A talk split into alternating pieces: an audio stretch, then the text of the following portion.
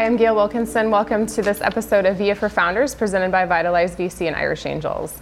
Today we're going to talk about building your startup model. So these are financial projections that will help you, the founder, with your business.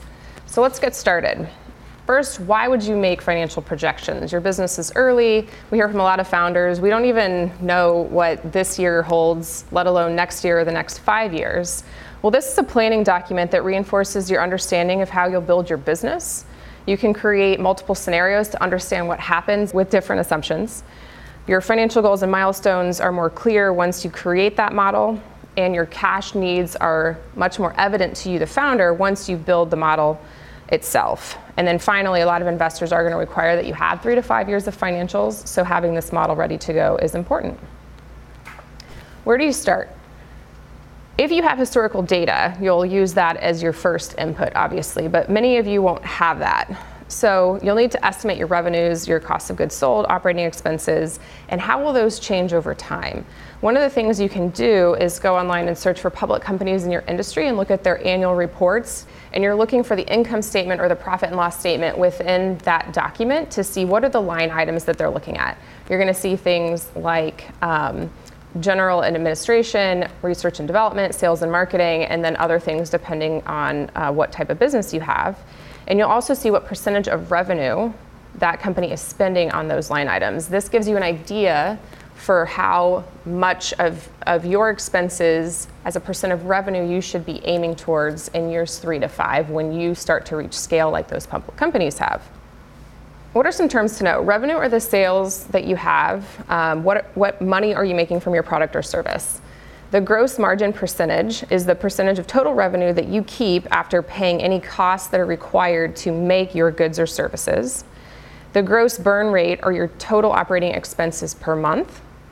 And your net burn rate is the total amount that your company loses each month, also called net income. So obviously, as a startup, you will have a deficit here. Once you reach cash flow break even, your net income becomes positive, and you no longer have a burn rate. Your runway is your total cash position divided by that net burn, and it yields how many more months you can operate at your current pace. Let's look at an example of um, sample financials. So this is a document, or this is a spreadsheet that we give to founders who work with us, um, because oftentimes we get questions, how should I line this up? So this is the revenue and COGS portion. And you can see that if you have historical, you want to line up last year's data, you've got this year's data, and then we have five years here. You might just pick three, but you want somewhere between three and five years into the future. So your revenue is going to be listed by segment. You might only have one, one product or service, that's going to be your total revenue, but if you have multiple sources, you'll list those out. In your cost of goods sold section, same thing. You want to itemize the various pieces of your cost of goods sold so that you can see everything individually as well as a total cost of goods sold line item. And then your gross profit is your total revenue minus your total cost of goods sold, with your gross margin percentage being that gross profit divided by your total revenues. Next, we'll look at the layout example for the, um, the bottom portion of your projections. This is your expenses and cash flow, which comes after your revenue and COGS section above. So you'll see the same layout here. With your operating expenses, you'll often see sales and marketing, general and administrative, research and development um, for almost all companies, and then you may have other line items depending on the type of business that you're in. Um, your total operating expense of those items will be summed up, and then you have um, what's called EBITDA. EBITDA is taking your revenue minus your cost of goods sold minus your operating expenses. Then there are um, areas for including depreciation, amortization, and taxes. Depreciation and amortization are especially going to be important if you have hard assets that will, um, that will change in value over time. Your net income subtracts out your depreciation, amortization, and taxes, and then you see your net margin percentage. So this is your net income divided by your total revenue. And the, in the bottom of this model, we've added in a cash position so that over time you can see how your cash flow changes by looking at your starting balance. You, um, you subtract any operating cash flow if it's negative, add it in if it's positive. You incorporate any financing or funding that you bring in in a given year, and then you'll have an estimate for your ending cash balance.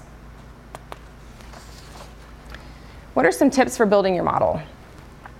Revenue growth percentages are going to be highest in your first few years. So you're going from small revenues to pretty big revenues very quickly. And then that percentage growth is going to really taper off towards the end. Oftentimes by years four or five, we're seeing that at a plus 50% or even less rate because your big gains are happening in those early years. A couple of quick notes VC backed companies um, typically at least double each year in terms of revenues. And you should be able to generate at least $20 million in five years if you're going to go the VC route. Gross margins for SaaS businesses tend to be 80 to 90% at scale, so that's years four to five. And for a product or services company, it'll be 50 to 70% depending on your specific business. Sales and marketing expenses are often 20 to 30% or even more of revenues, and this is something that founders oftentimes underestimate.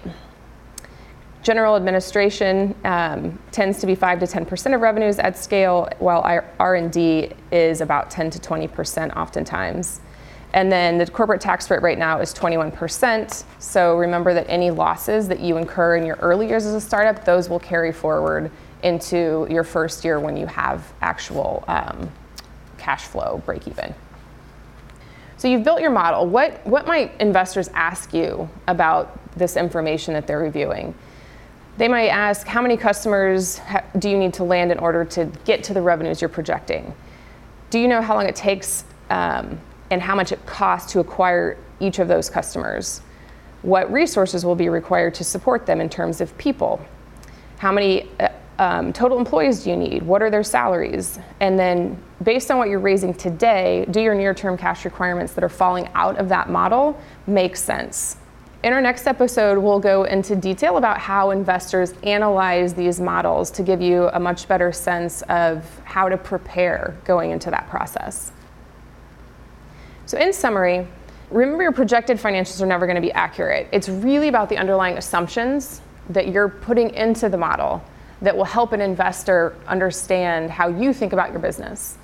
Um, so do the best that you can and know that you are you are making guesses, which is totally okay.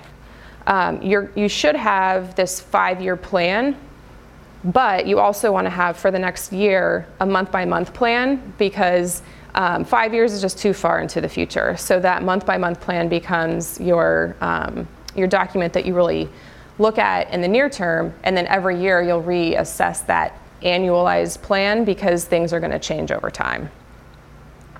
It is best for um, startup CEOs to build their own model. However, if you do need help, just make sure that whoever you work with um, walks you through everything in detail and that you truly understand the drivers and assumptions that are built into the model because when you start working with investors, you, you the founder, are going to have to have a really clear understanding of how that financial model was built.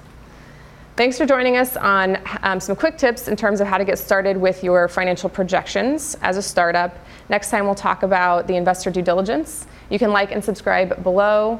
Let us know in the comments if you have any questions. You can find us on Google, YouTube, Apple, Spotify, and SoundCloud. We'll see you next time.